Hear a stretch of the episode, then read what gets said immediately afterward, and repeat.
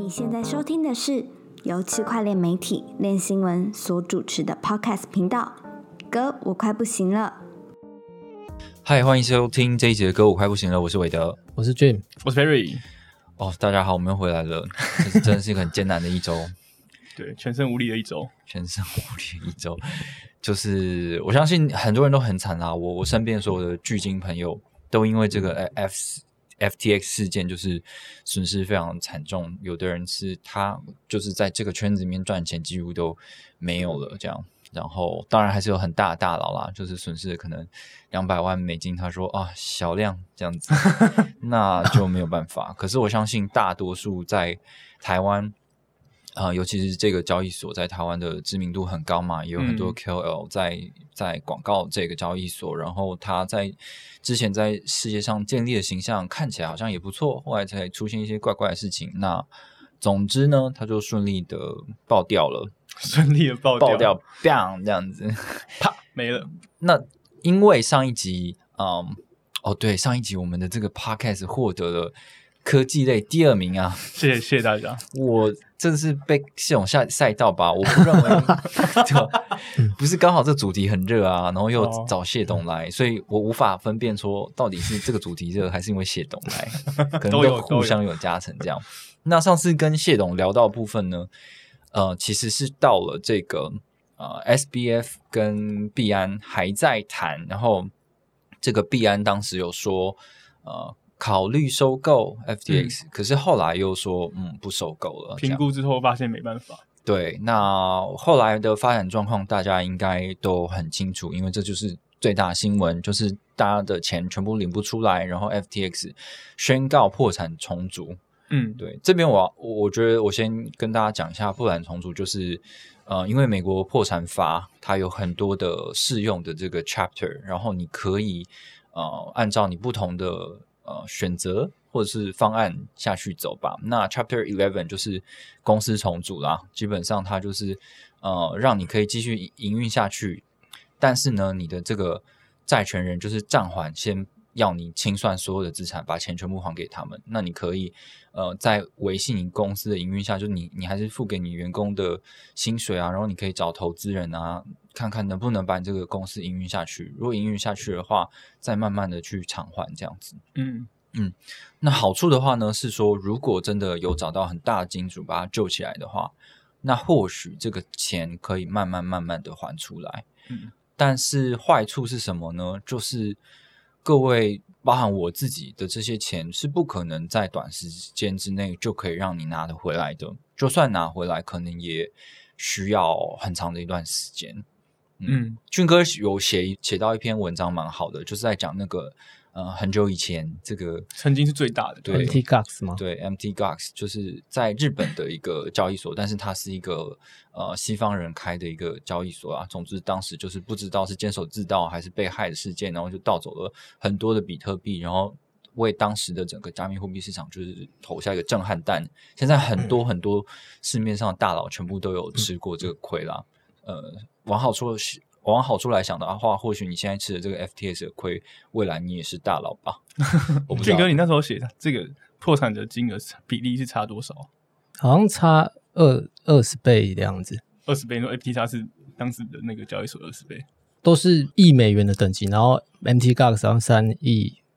几亿之类的。然后 M 呃 FTX 是五六五六十亿，然后后来又变八九十亿。对对啊。对啊，传闻，因为我没有写一个文章，就是他自己的前员工出来讲，嗯，那他的这个负债状况的话，如果是只算他可流动性资产，流动性资产就是这个钱我马上可以付得出去，大概只有十亿左右。对，然后这个东西扣掉他的负债，他还是有八十亿美元的负债，那其他都是。一些垃圾币啊，还有所谓的，他是说长期投资啊，就是这些东西可能是他投了一些钱到某一些这种 crypto 团队里面，然后他他可能握有股权或者是币权这样。嗯，可是大家都知道，如果这个市场继续萎缩下去的话，那些东西基本上跟废纸也是没有两样。嗯，对，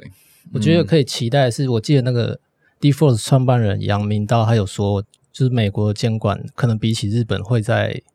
更更严厉的，哎，对，就会更快一些。然后运气好的是那个 FT x US 也倒了，对对，它是美国公司，对吧？嗯，对，它不是它不像那个阿拉梅达跟 FTX 是巴哈马国外的，对啊，嗯所以可能你可以期望美国可可以进步进一步管到 FTX 这一块。哦，对啊，可能唯一希望就是 FTX 的 US 这边可以被管到。嗯，但是就是基于啦，基于他们的说法是说，这个 FTX US 跟 FTX.com 两个公司是完全分离的，嗯账务分离。所以，如果他真的有做到账务分离的话，有可能这个他只要处理到所有的美国用户对 FTX US 的用户交代就好了。可是，真的是呃，根据我们消息人士透露啦，FTX 的全球的注册用户有五百万，那可是 FTX US 肯定没有这么多人。那其他国际用户到底可以受到什么样的保护的话，我就觉得很难说。俊哥可不可以讲一下，就是那个 Mount Gox，就是他那个从事件爆发之后啊，嗯然后其实到目前来说，就一直这个这个都没有赔完嘛，对不对？没有，你会看到传统媒体一直说他们的呃，可能法庭诉讼有什么进展之类的。可是我到现在看到的就是一个债权人登记的网站嗯，就挂在那里，然后一直在更新法院诉讼的进度，这样子。对，然后我我最早看到是今年十月会有结果，然后十一月，然后现在是变成明年一月，嗯说会照那个名单去赔这样子。嗯哼，嗯哼，可是那是二十二零一三到现在，对啊，这现在都二零二二要二零二三了，对啊，很久。对啊，所以然后就会很多人担心说，哦，他们接下来要拍卖那个什么被查封的比特币资产啊，如何如何的，但是然后会影响市场什么的。这官司到现在都还没有结束，哦，对啊，有点扯，对，希望是不会那么久的。而且而且呢，当时还是说有这个有这个资产被扣下来的状况。现在 FTX 它到底剩下多少钱，我们都不知道啊。对，嗯，这件事情非常奇妙。好，那我们讲回来，呃，第一个，因为刚刚讲到说赵长鹏不买了嘛，后来说不买，那当然很多人就很气愤，就说，呃，你你那个必安赵长鹏出来搞的这个调戏大家，然后最后又不买，然后让整个币圈崩掉，害我们钱拿不回来什么的，好像在怪罪赵长鹏啦。但是嗯我觉得，如果你更要更宏观一点去讲，更客观一点来说的话，如果 FTX 跟那个阿拉米达两个之间没有问题的话，它怎么可能会有这种流动性不足的事情，然后引发这么大事件？所以我觉得，就是不管是哪一方的说法，应该都要考虑更多啦，就是不不会是只有单方面的问题这样。而且对于就是收购这件事情，以他们的给出的说法，就是第一点就是动太大嘛，嗯那补不起来，对然后还有就是反垄断法的问题，对，就因为这两件几乎是全世界前三大的交易所，嗯要是被并下来，可能真的会垄断整个市场。对，还有一点就是监管问题，嗯就是必然自己就很常受到美国政府找麻烦嘛。嗯 FTX 可能关系好一点，但嗯。如果就是这么明目张胆做收购这件事情，嗯，可能会遇到更多麻烦的事情吧。哦，对啊。我当初就是我们那一天晚上就在直播的时候，嗯，呃，就有说到，就是必然到底有没有这个动机去收购 FTX？第一个是它这么的动这么大，我拿进去，我拿这个钱进去补，我求的是什么？难道我想要有更多的用户吗？好名声吗？对啊，可是我的用户就比嗯 FTX 还多啊，我干嘛要把它吃下来呢？这个，所以后来嗯、那个 C E 自己有讲到这件事情嘛，就是我做这件事情根本就毫无意义啊，嗯我吃下你的债，然后用户又比你多，然后我的技术也没有比你少，然后我拿的监管执照也没有比你少，所以嗯我到底为什么要扛这个债呢？对啊、而且有传出说它的收购价格好像就一美元吧，哦，那你 一美元买下来，你要扛几十亿的的债，对啊，对啊、那这种动太大了。对，所以嗯，大家可能还是多方去考虑啦。可是我我认为，当然必安这样子的大动作对于市场的影响力是非常非常大的。他他这他这样子做，到底到底是不是最好的做法？我觉得真的很值得讨论啊。俊哥，你觉得呢？你觉得你觉得觉得是 C 这个做法是好的吗？我觉得他们一开始的较量肯定是有私人恩怨的，嗯，但后来赵长鹏给我的反应，感觉是他也不想伤害这个市场，但就是他没办法吃下这个债啊。嗯，我我今天不买你 FT 叉，你用户还是要乖乖来我这边吧。对，对啊，我觉得他做错了一件事就是，这个好很干，我现在才意识到。对，但我觉得他做错的一件事，真的要讲的话，就是他给大家希望吧，哦因，为这个太痛了，对台湾的太多用户来说太痛了。对啊。他嘛，还有孙雨晨，对啊，对，但我觉得不会觉得说他们是做错事，而且孙雨晨其实接受彭博专访的时候，嗯。他就是很少看到他露出那么没有自信的表情。我觉得。哦，哇就是塞，你还看看到他好恐心里怖哦哦那么强哦，我我觉得，因为因为他一直被被主持人问啊，你嗯到底准备了多少钱嘛？你啊这个洞到底多大嘛？但他就是一直不敢给个肯定的答案。嗯。就是我觉得他已经知道这个东西高到他没办法把它扛住，这样。是，必然都扛不住了，对啊，孙雨晨也扛不住。这点我们特别要讲啦，就是要嘉许这个 Perry 一下，因为 当时这个呃，这个这个孙宇晨他接受彭博受访的时候，包含那个彭博的主持人啊，自己都在推特上面说什么哦，这个这个他要数十亿有意要收买这个呃收购这个 FTX，嗯，然后很多媒体都这样报，可是我们仔细去看这个影片之后，发现从头到尾孙孙宇晨根本就没有说我要花几十亿买下来啊。对，对，所以我觉得有的时候，虽然说这个可能是媒体为了要让版面好看，然后去这样子描述，可是这可能会影响到非常大，因为大家这个市场可能对这件事情会想，哦，孙宇晨说要买了，对，很有信心，这样，那可能就会造成很多人的伤害。二次伤害、三次伤害。对啊，那时候孙宇晨明明就是撑撑撑着面子，就是说哦，我们要这个看一下，看看对啊，要了解一下他的债务状况，这样子。OK，现在毛起来乱写啊，反正 FT 叉也不会来告我。对啊，我觉得啊，反正反正做了媒体这一这一个啊、职业之后，我才会发现，因为你自己有去看这些原始资料，然后你就会发现说，哦，干，原来就是媒体就是爱写什么就写什么，因为观众也不会，他也不会像你一样去挖这些资讯源头，嗯然后了解到底是真的还是假的。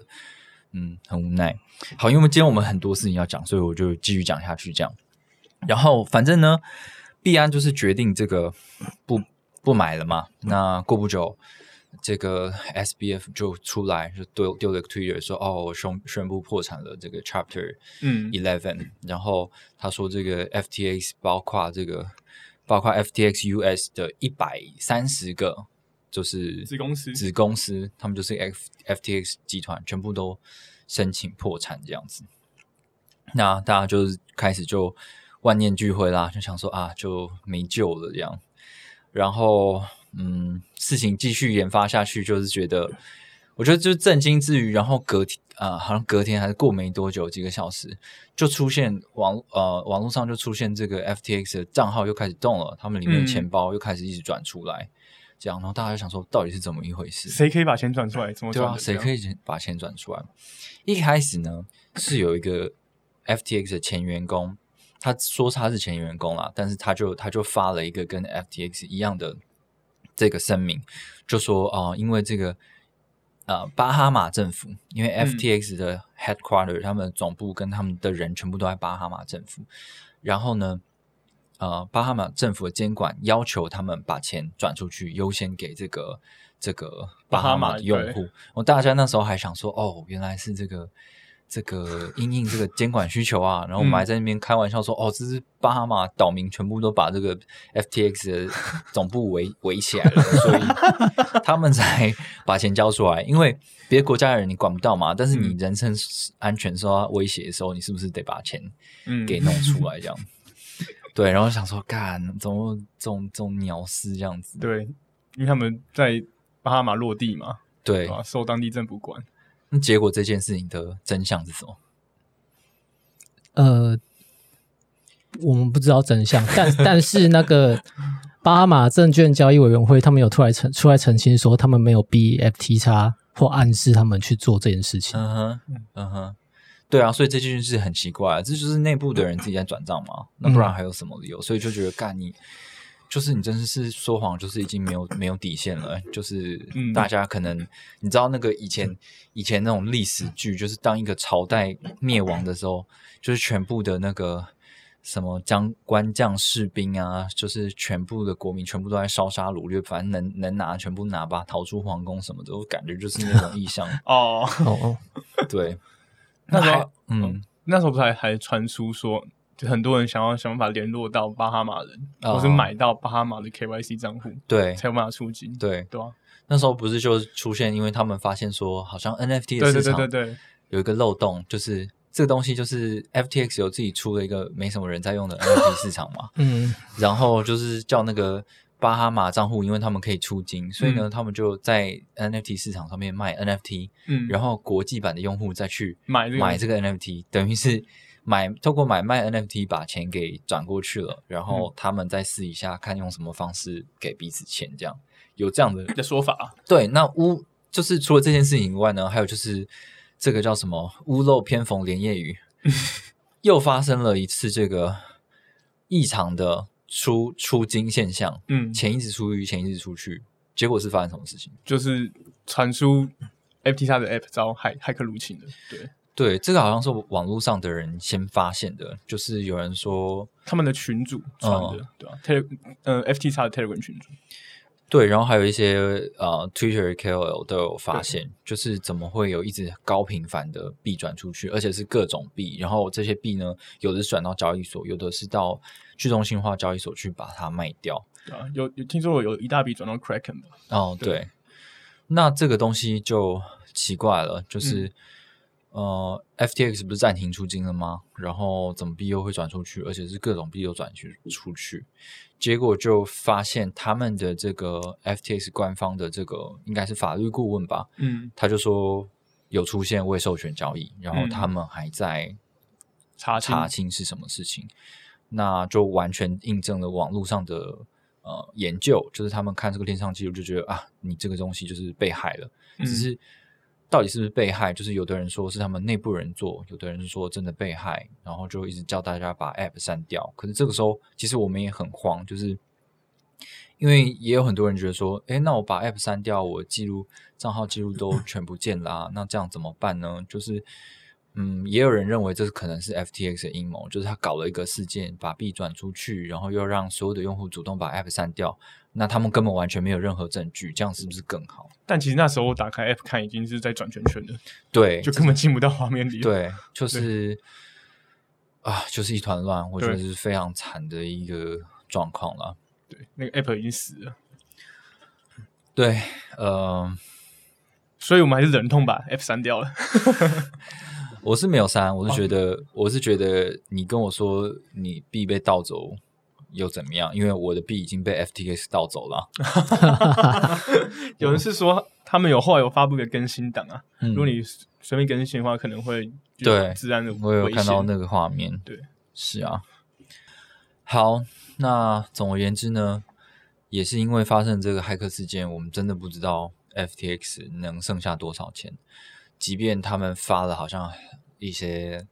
呃比较正式的公告，就说我们宣告破产公司重组，然后我们会在这个重组的过程中，把所有的步骤都是透明公开给大家。嗯，但是你就发生这么离谱的事件，然后一直又有不断的很多丑闻爆出来，说你跟阿拉米达的人如何如何，然后你自己跑跑逃亡什么的，嗯。然后其实我们也有接到很多他的前员工的一些线报，那整个公司就是一团乱嘛，我不知道这个事情到底还会怎么样。然后 SBF 又是卸任了这个 执行长呃执行长的职位，那一切就是进入法律程序。那至于他们真的能够被管到多少，或者是受到什么样的惩罚，钱能不能还到用户手上，这个我自己个人是蛮悲观在看待这件事情的。哇，嗯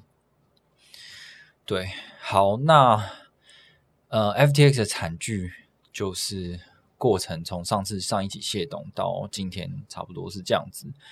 那有一些比较值得大家去警惕的事情是，我们在整个过程之之中都有发现，FTX US 还有 FTX Japan 这两个呃 FTX 为了因应监管而另外开设的平台，就是在这个这些国家取得呃牌照对牌照，不管是监管牌照或者实际有设立公司，然后去经营的，这些都的用户似乎都没有受到影响。第一个是 FTX US 的钱是照常打出去，嗯然后呢，FTX Japan 是他先勒令停业，可他勒令停业之下呢，今天已经宣布说，所有的储备资产是够还所有的用户的，所以等于用户都没有受损。那这件事情告诉我们什么？就是如果你要相信这种国际的交易所，可是你他又没有在你所在的国家有任何的呃注册的话，他可以被管得到的话，基本上你根本就拿他没办法，嗯，就有点像 FTX 这么大的交易所都没有办法。除非有个 FTX 台湾，对啊，可能给金管会管之类的，，你才有可能，有一点保障啊。因为我抓的我抓得到人，嗯我能做些什么？我可以找人负责。对啊，这么说，币安也不能用嘞。嗯，照理说，嗯，嗯它还是它也是会有它的风险。我不能说不，你不能说它不能用，而是我我我想要强调的是，当问题发生的时候，你根本就没有办法做什么。嗯因为有政府帮你找，帮你去追查，你是更有效率的。对啊，对啊，对，嗯，觉得就是蛮蛮糟糕的一件事情，蛮遗憾的，嗯而且台湾用户这么多，是的，好，然后呢，除了这件事情之外，嗯，讲一点轻松的好了，就是这个马斯克他最近就很爽嘛，对，他就一直在他买下推特之后，他就一直在说讨论推特的事情，然后当然嗯 SBF 的事情他也蛮关心的，时不时就会丢一些干话出来。嗯那其中一个最引人呃注目的，就是为人津津乐道的，就是他公布了他跟一个这个投资银行的银行家的一个对话。那那个对话就是那个银行家应该是这个这个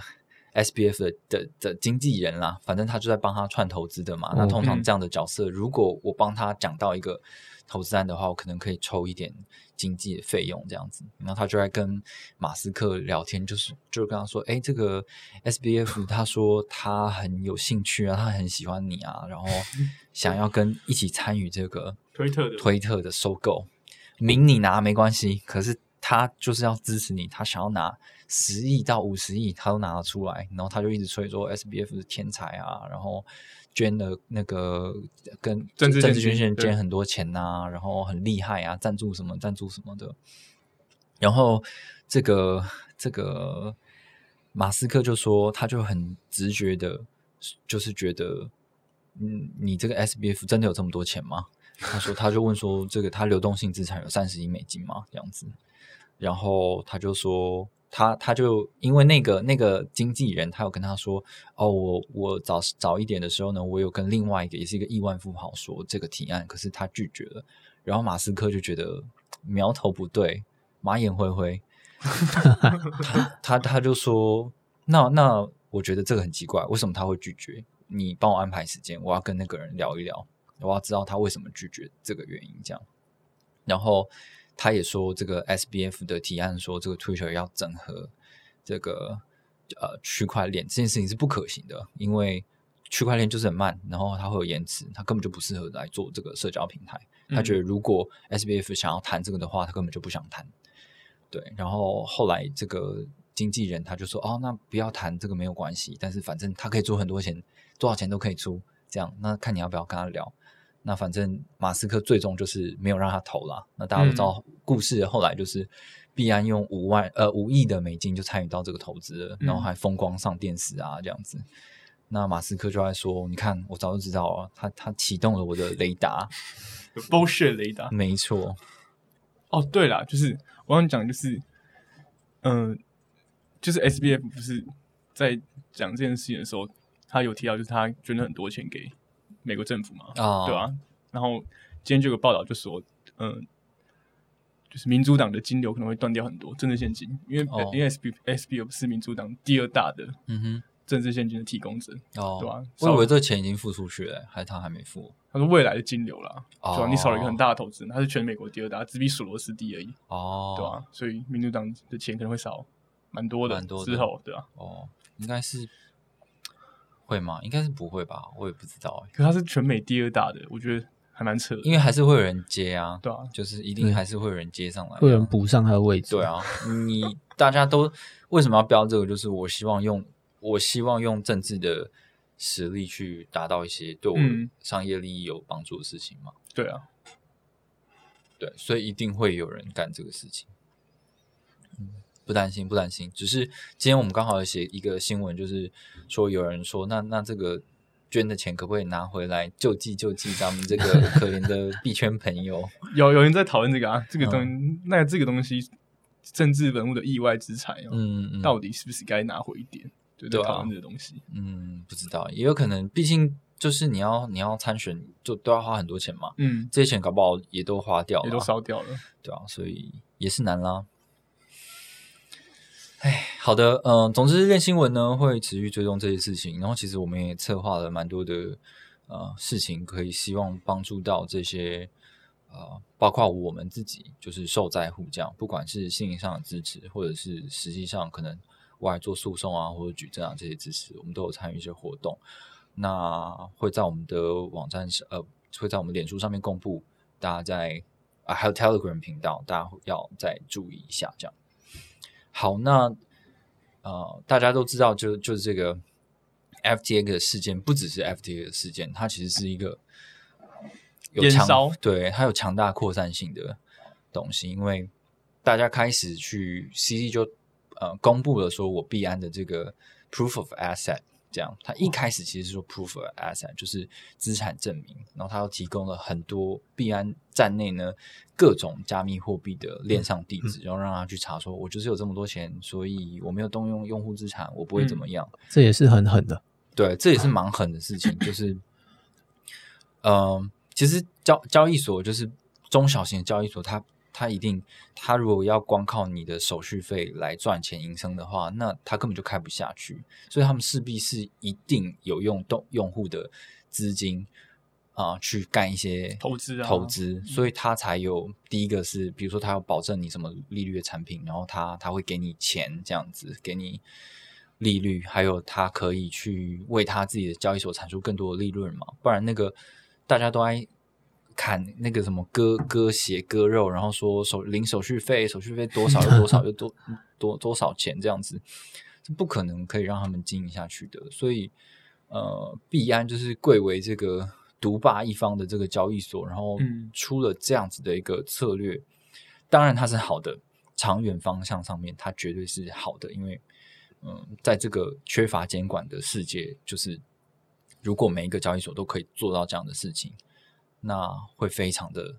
相对对啊非常安全。对对，那我们有写了一个文章是关于这个 proof of reserve 的，那里面其实就是有一个美国的呃人，他呃好像是 coinmatrics 的共同创办人这样，嗯然后他有在做一个网站，然后就是专门会表扬记录说哪些交易所有在做定期的资产审计的这件事情。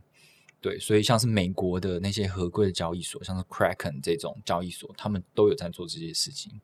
对，但但你可以发现 Kraken 有什么东西不一样。如果你有用过 Kraken 的话，就知道它的交易手续费是非常的贵。比 Coinbase 贵吗？我觉得他们两家都差不多，但 Kraken 好像又在贵一点。对，所以就是你天下没有白吃的午餐嘛。嗯我算你这么便宜，我让你这么方便，你想干嘛就干嘛。然后我甚至还让你这个提币不用钱嗯，，FDX 之前提币不用钱哦。然后嗯他要干嘛？他就是要吸引你的资金进去嘛。那他嗯就有更多的资金可以活用。这些其实都是蛮可怕的事情啊。有取舍啊。对啊，好，那总之币安做了这件事情之后呢，就引起引起了很大的波澜啦。因为包括什么 Crypto.com 啊、火币啊，还有 OK 啊，他们都嗯陆续在提一些证明嘛。不管这些证明的这个真实性真实性有多少，对，但是都造成了一些压力，变成是好，我原本不是百分之百储备的，然后现在呢，我我必须要去调钱回来啦。大家都在公布地址，我要赶快去调钱回来。我先搞几个地址，然后把钱全部调回来，然后嗯先给大家看，不然大家想说你怎么都不敢公布，然后就把钱都提走，那又发生一次对挤兑，然后我又爆了。所以这个是有有这种渲染效果性的杀伤威力啊，这就是很可怕的病毒。俊哥不是还有写一个是关于 crypto.com 的事情吗？嗯，对，Crypto.com 是你你最初写的，但他们公公布了一个很奇怪的储备资产，对吧？嗯，就是你的财权币占比竟然还比以太占比还高，对这个 很多人就就很质疑，很质疑这件事。然后，嗯、c r y p t o c o m 就是六哎周日的时候，他们有误误转了二十几万颗，哎误转了三十万颗以太到到 Get IO，嗯。然后又转回来，嗯。然后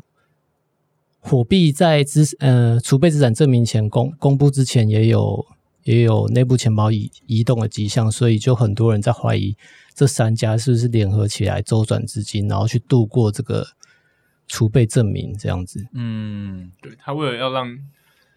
画数据上呈现说我其实有很足够的钱，嗯偷偷的去调钱，嗯，然后公布之后再找一个时间偷偷把钱还回去，啊，就根本就不是他自己的钱。这样，对啊，所以这件事情就赵长鹏也在讲啊，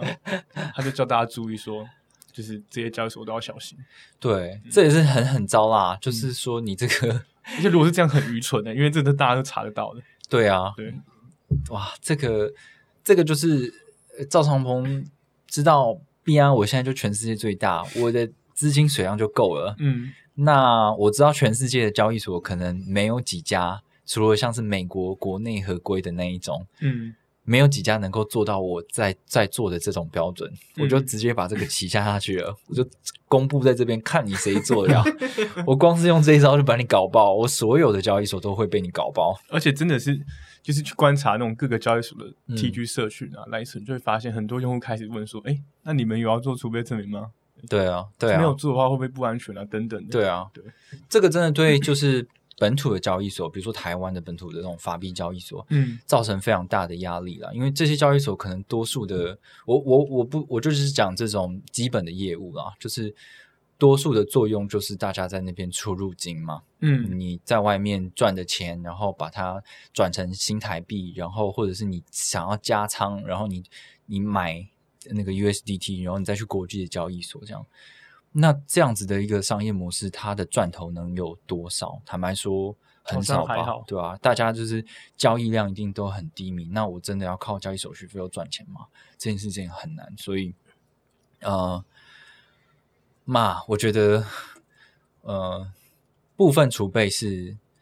几乎是可想而知的事情啊，一定嗯会有部分储备的状况。嗯嗯，但这只是我猜想，这这不代表事实，好吗？就是这只是我的猜想。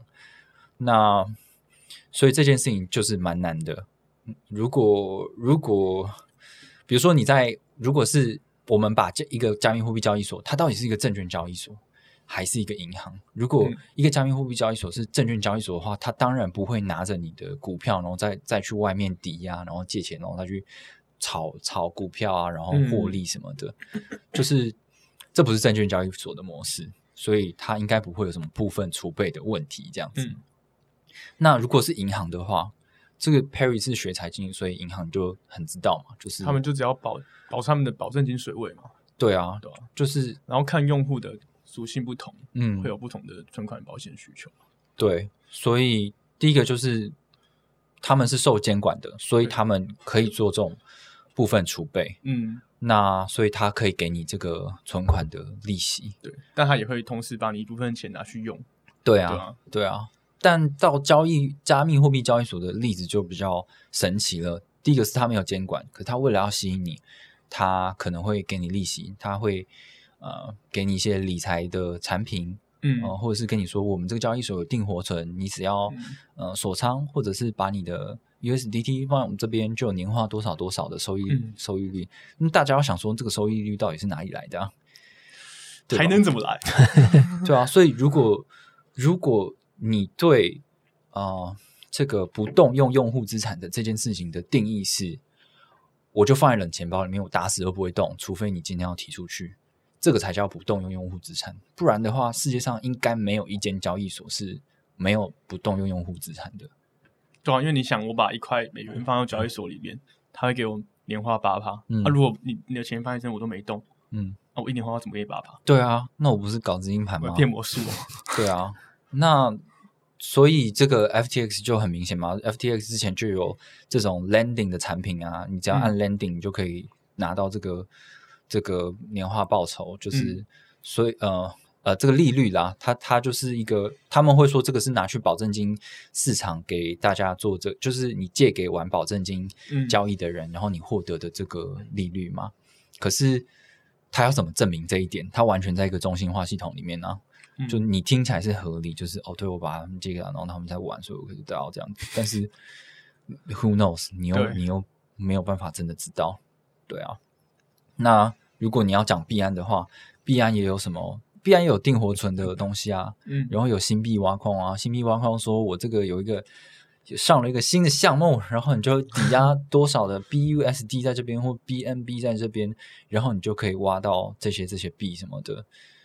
嗯，那但是你抵押了之后，那些币就是它会有什么作用呢？就是它就好好的放在一个池子里面，然后等到活动结束再还给你吗？就那他根本就没有必要做这件事情啊！他只要说：“哎、大家，你那个我看各位这个资产证明，你的账户里面有多少钱，所以到时候我再依比例分给大家，大家就好，对啊，所以如果你严格来看很多事情的话，根本就没有不动用用户资产这件事情啊。嗯嗯这这不，哎，这也不算事后论嘛。这我们不是在事后论啊，我们都知道他们可能一定有动到用户资产，但就是没想到 FT 杀这件事，嗯、挤兑量太大了，嗯。大到它瞬间崩掉这样子。对啊，对啊，就是以前大家都不怕这件事情啊，但是现在大家才知道说中心化的威力是什么，杠杆的威力这就叫中心化的威力。对啊，对怕了，所以嗯，当然很多人就开始谈说，呃，接下来是不是开始要风行这个去中心化交易所？大家都要开始学习怎么样使用 MetaMask，然后回到 Uniswap，然后去玩 DYDX 之类的嗯这种东西。我不知道你们自己的想法怎么样？嗯，不会，我觉得现在没有没有很想交易，然后对对，但觉就跟你说，你说，你说，我们，这个推脱这个，但维尼要剩五分钟了，剩五分钟了。哦，剩五分钟，好来，我觉得人性就是这样啊！你看 MT Gox 崩掉那么多人，然后结果到现在我们好像又发生了另外一起 MT Gox，、所以中心化交易所它一定还是会有一定的市占率吧？嗯，对啊，嗯要超过去中心化交易所，我觉得就等 gas fee、链上手续费等等的问题降下来再说吧。哦，现在已经很低了。但但最近有变高啊，哦因为大家回去用去中心化交易所，OK，对，好，我自己的想法就是，我觉得去中心，第一个是玩这个 DEX 的东西，它门槛很高，嗯你要吃下现在现现有的所有的用户，其实是蛮难的，而且它的危险性不见得有比中心化交易所还要低。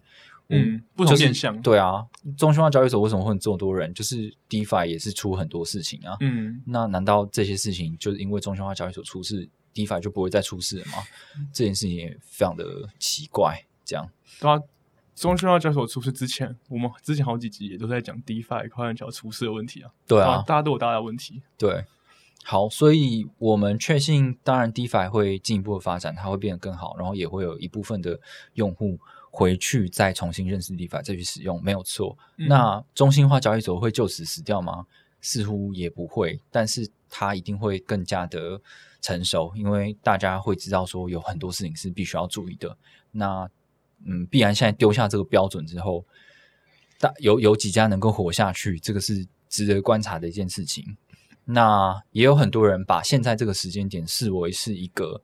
呃抄底的时间点，就会觉得说哦，接下来就是大家就恐慌啊，所以一定会现在抄底的话，就未来话会赚的更多什么的。这件事情我心中也是有一个问号。当然，现在的确是有很多恐慌，你可以买到很多很便宜的币。那之后你当然是有这种暴涨获利的机会。可是这一次的交这一次的这个 FTX 的事件，是在加密货币在全世界人都知道、都认识的情况下，然后瞬间崩坏。很多人对这个领域其实是没有什么信心，嗯而且加密货币交易所的这件事情肯定会惊动很多很多国家的监管机构，他们一定会加强力道，再度的监管。之前是觉得说，好，我们会这个鼓励新创啊，负责任的新创啊嗯什么的，然后大家一直说耶，负责任新创，我们一定可以做得更好，这样子。结果那个说要负责任新创的其中一员，结果他是一个超级大骗子。对，还提了自己的法案嘛？对啊，那请问这样 SEC 的 Gangster 跟 CFTC 有什么好跟你谈的？嗯，我先把所有东西先最紧缩再说，你们不要给我再玩这个东西。所以大家那边说什么呃什么这个比特币的实啊实物的 ETF 会通过吗？然后还有这个呃稳定币的监管法案会通过吗？这件事这些事情，大家好像都很期待，可以为币市再创高峰。我觉得发生这么大的事情的话，接下来会有什么监管方面会有什么友善的发展？我觉得非常难说。嗯很难期待会有什么友善的发展。嗯，对啊，但这这是我个人的想法啦，它不见得代表实际。就是毕竟我我的调性就是偏悲观跟负面的，所以我觉得大家可以 自己去做考量啦。嗯嗯，对啊好，那最后两位有什么想说的吗？嗯，练习员会持续的为大家报道，我们一直都在，哦，是吗？你希望是啊。你立这个 flag，就接下来就没有没有没有那个没有赞助商了啊，对对，片片？片头都拿掉了，直接跟 FTX 说：“哎、你这样这样搞，我们不好意思啊，我们没有办法了。太尬了，那个当片头太尬了吧？对啊，对啊，就是哦，这个要说，就是因为练新闻是一个免费资讯的媒体，所以我们逼不得，我们已经很努力的在滴滴所有的广告上了，就是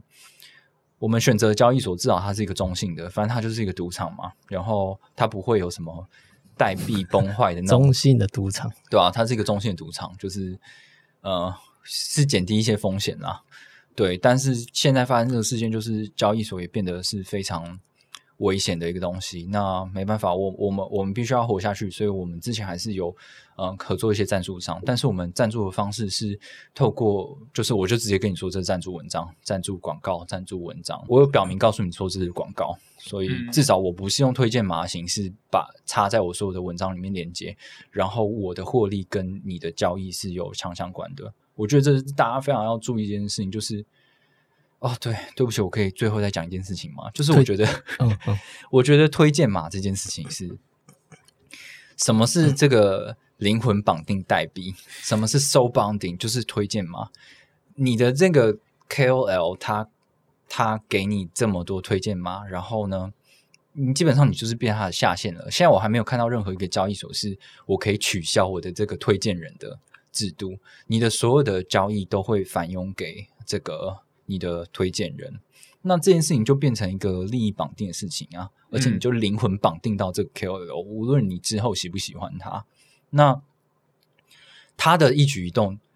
都很有可能是为了要触动你去做更多的交易。那这件事情就会有问题啊！他说的事情到底够不够中立？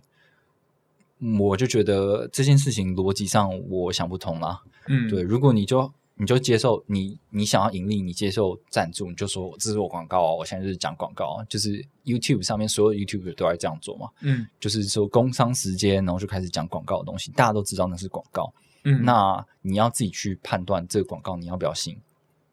可推荐码不一样，我给了你推荐码之后，我所有讲的东西，我都有潜在的动机要你去做更多的交易，因为嗯这样子我才可以赚更多钱。哦，我觉得这个是大家要思考的事情。你如果想要省那一个返佣交易手续费返佣，现在交易手续费都超爆低的，然后你要去省那个你跟 KOL share 的那个返佣的佣金，我是觉得，嗯，有那么必要吗？或者是你真的是超级大户，你的那个你的交易等级也可以随着提升，那个交易所交易所本身就会给你很多的优惠了呃优惠了，嗯你干嘛要拿人家的推荐码？嗯，对，那那你这个就是一方面就是在养成 KOL 为了你的推荐码而去说一些不见得是中立的事情，我觉得这是很危险的。希望以后可以，少一点这种制度。诶也不是这么说啦，我是希望嗯这个 KOL 可以继续发大财。但是就是我我会觉得，如果你你想要的选择是，呃，你想要看到更中立的讯息的话，我觉得你你可以，就是就是很多人就像吃素一样，有很多人吃素有他的理由，你可以选择要或不要，那都各有好坏。那今天我选择吃素，这样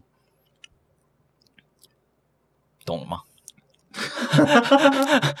有有 get 到，好了好了，对我我我我的譬喻是不是很烂？嗯对，原来哦好 shit，反正就是啊，反正就是这样子啊，就是还有媒媒体判读的能力啊，嗯，不是，就是诶、嗯，对啊，反正就是你你你你你选择你选择推荐码的这一件事情，间接养成了这些给你推荐码的人，他必须讲一些不不不中立的话。嗯，那这件事情你是可以不要去做的，对啊。如果他不不靠推荐码赚赚钱的话，他就必须就是说，哦，我们单谈单一个 case，你今天是什么样的产品，我来广告赞助这样。那他跟他的厂商之间的关系是银货两讫，我交给你钱，说，哎，你帮我宣传这个产品，然后他说好，我宣传这个产品，他不会有一个长时间延续性的东西，就是广告广告完之后说，哎、大家欢迎收使用我的推荐码。这样子，然后他的收入来源是来自于那个推荐码，所以它是一个很长时间的，它必须要一直去触动你去做某一些交易，增大你的交易量，然后它才可以有更多收益的事情，嗯，对吧、我觉得这两件事情对我来说的本质是不太一样的，非常不一样。嗯，谢谢你们就是接受我这个很烂的譬喻。不会啊，不然我相信听众会理解的。哎、我那个朋友传给我那个说，就是他听我们的节目，然后他睡着的画面，就是我朋友，对，他听到一半要睡着了，赶在那边打呼。好啊，那就是呃，这些 podcast 就进行到这边，非常谢谢大家，然后也希望大家在这么惨的事情，无论你有没有受到损害，嗯，都希望你可以乐观继续的生活下去。然后这只是我们生活的一部分，你不用把它放在心上，就是